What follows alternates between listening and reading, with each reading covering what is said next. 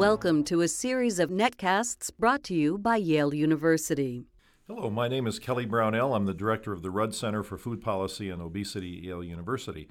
Our guest for today's podcast is Dr. Bryn Austin, who is director of the Fellowship Research Training Program in the Division of Adolescent and Young Adult Medicine at Children's Hospital Boston as an assistant professor at Harvard Medical School and the Harvard School of Public Health, one of the leading experts on considering the intersection between obesity prevention and prevention of eating disorders. Dr. Austin is a noted scientist and has done a great deal of very important research. So, Bryn, thanks for joining us today. Thank you. So you just delivered a talk at the Rudd Center entitled something like Obesity Prevention, Is There an Eating Disorders Blind Spot? And most people don't think of eating disorders and obesity in the same context, but maybe you could tell us why they should and what you mean by this blind spot idea. Sure, I'd be happy to. By the blind spot, what I mean is we've had so much attention to childhood obesity and obesity prevention that we're really missing what's happening on the margins and just underneath the surface around eating disorders and disordered weight control behaviors. So how are eating disorders and obesity linked? Because I know you've talked about that, studied it, written about it, and it's a very important issue that most people don't think about. So how do they come together? Yeah, they really come together in a lot of different ways that are important to clinicians, important to parents, important to researchers, teachers, all sectors of society when thinking about child health. We have the problem of overweight youth are more likely to feel compelled to take on extreme weight control efforts. And we know that the kind of teasing and bullying they experience puts them at risk for adopting disordered weight control behaviors, really harmful ways and unsuccessful ways of controlling their weight. And that's something that concerns us and concerns parents and clinicians. So is the philosophy then that, or the worry that putting more pressure on people to lose weight because of these obesity prevention programs at the national level that you could increase the risk for individuals developing eating disorders, make life more difficult for them?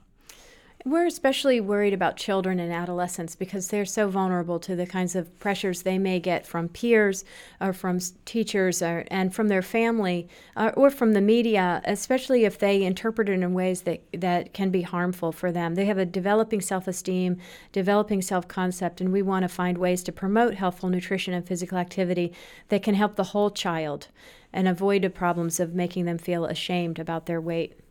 So some people could see eating disorders and obesity as competing parts of the puzzle, that you can deal with one, you can deal with the other, but you really can't deal with both of them at the same time. What do you think about that? Yeah, that comes up a lot, and people feel like we have to choose one problem or the other, and to address both will just undermine all of our efforts. But in fact, what we're finding is that we're going to need to be able to deal with both the problem of overweight and eating disorders at the same time. Many children have started to take on very unhealthful strategies for controlling their weight, which puts them at risk of an escalation of methods and the development of an eating disorder, and will do nothing to address the problem of the overweight epidemic. What we want is to help all children get on a healthy path of eating, of physical activity, and relating to their bodies in a way where they'll really want to take care of them.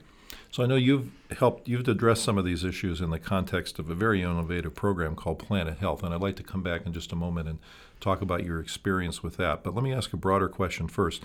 Some of the public policy things that are being proposed now to deal with obesity, like getting rid of junk food in schools, perhaps restricting marketing, changing the price of foods, all those kind of things. Are there concerns among eating disorders professionals about those things as policies, or is it more a concern about the way these things are framed in the context of lose weight, be thin, et cetera? Yeah, I'm glad you brought that up because there's a number of policy approaches that have begun to take hold that are likely to really help with childhood obesity and help create a healthy environment for our children. The examples you gave of reducing fast food and access to junk food and marketing to children of this junk food, those aren't helpful for children. And that's not where there's worry from the eating disorders people who specialize in eating disorders.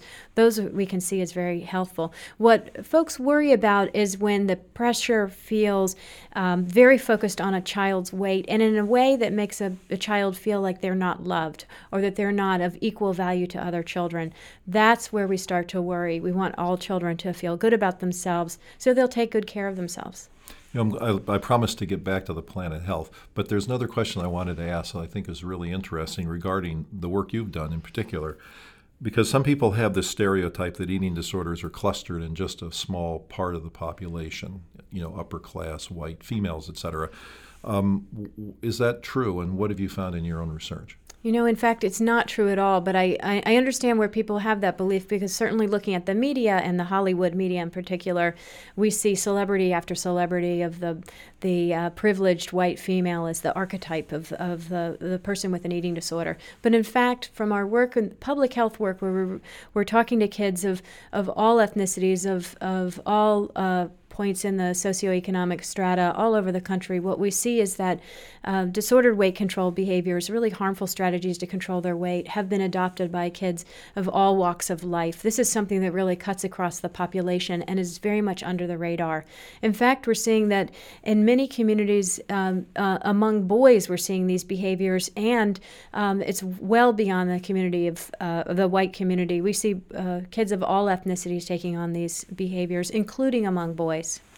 So I know it's surprising to hear the high numbers in boys, because we're usually not thinking along those lines. But is there any speculation about why the numbers might be so high in boys of color, for example?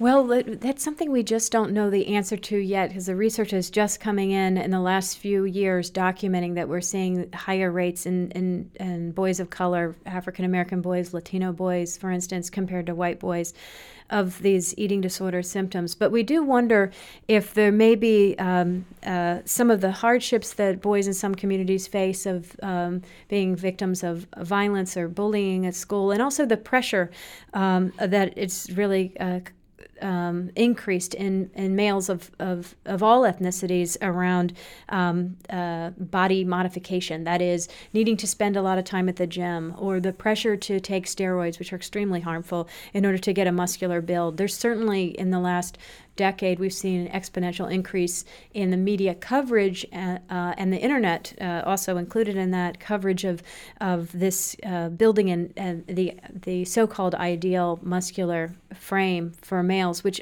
ultimately is going to undermine health for these boys. Okay, so I'm going to deliver my promise on my promise and talk about Planet Health. So would you please tell us what Planet Health is? It's a very interesting, innovative program, and you've found some really remarkable things in the context of that program that I wouldn't have necessarily expected. Can you explain?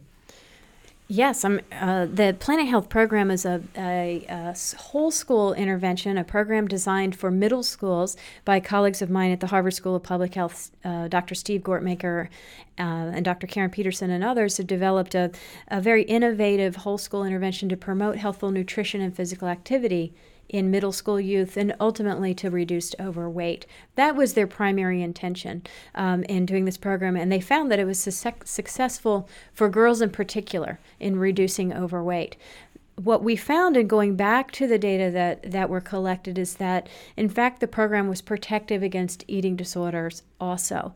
And over the 2-year intervention, where Planet Health was originally evaluated, we found that the intervention cut the risk of developing disordered weight control behaviors by half in the girls in the program, the girls who received the Planet Health program versus girls in the control school. And that's a really pretty remarkable finding. And I know you took that finding and turned it into ideas about cost effectiveness and how much money you might be saving. What can you explain that concept and how you applied that?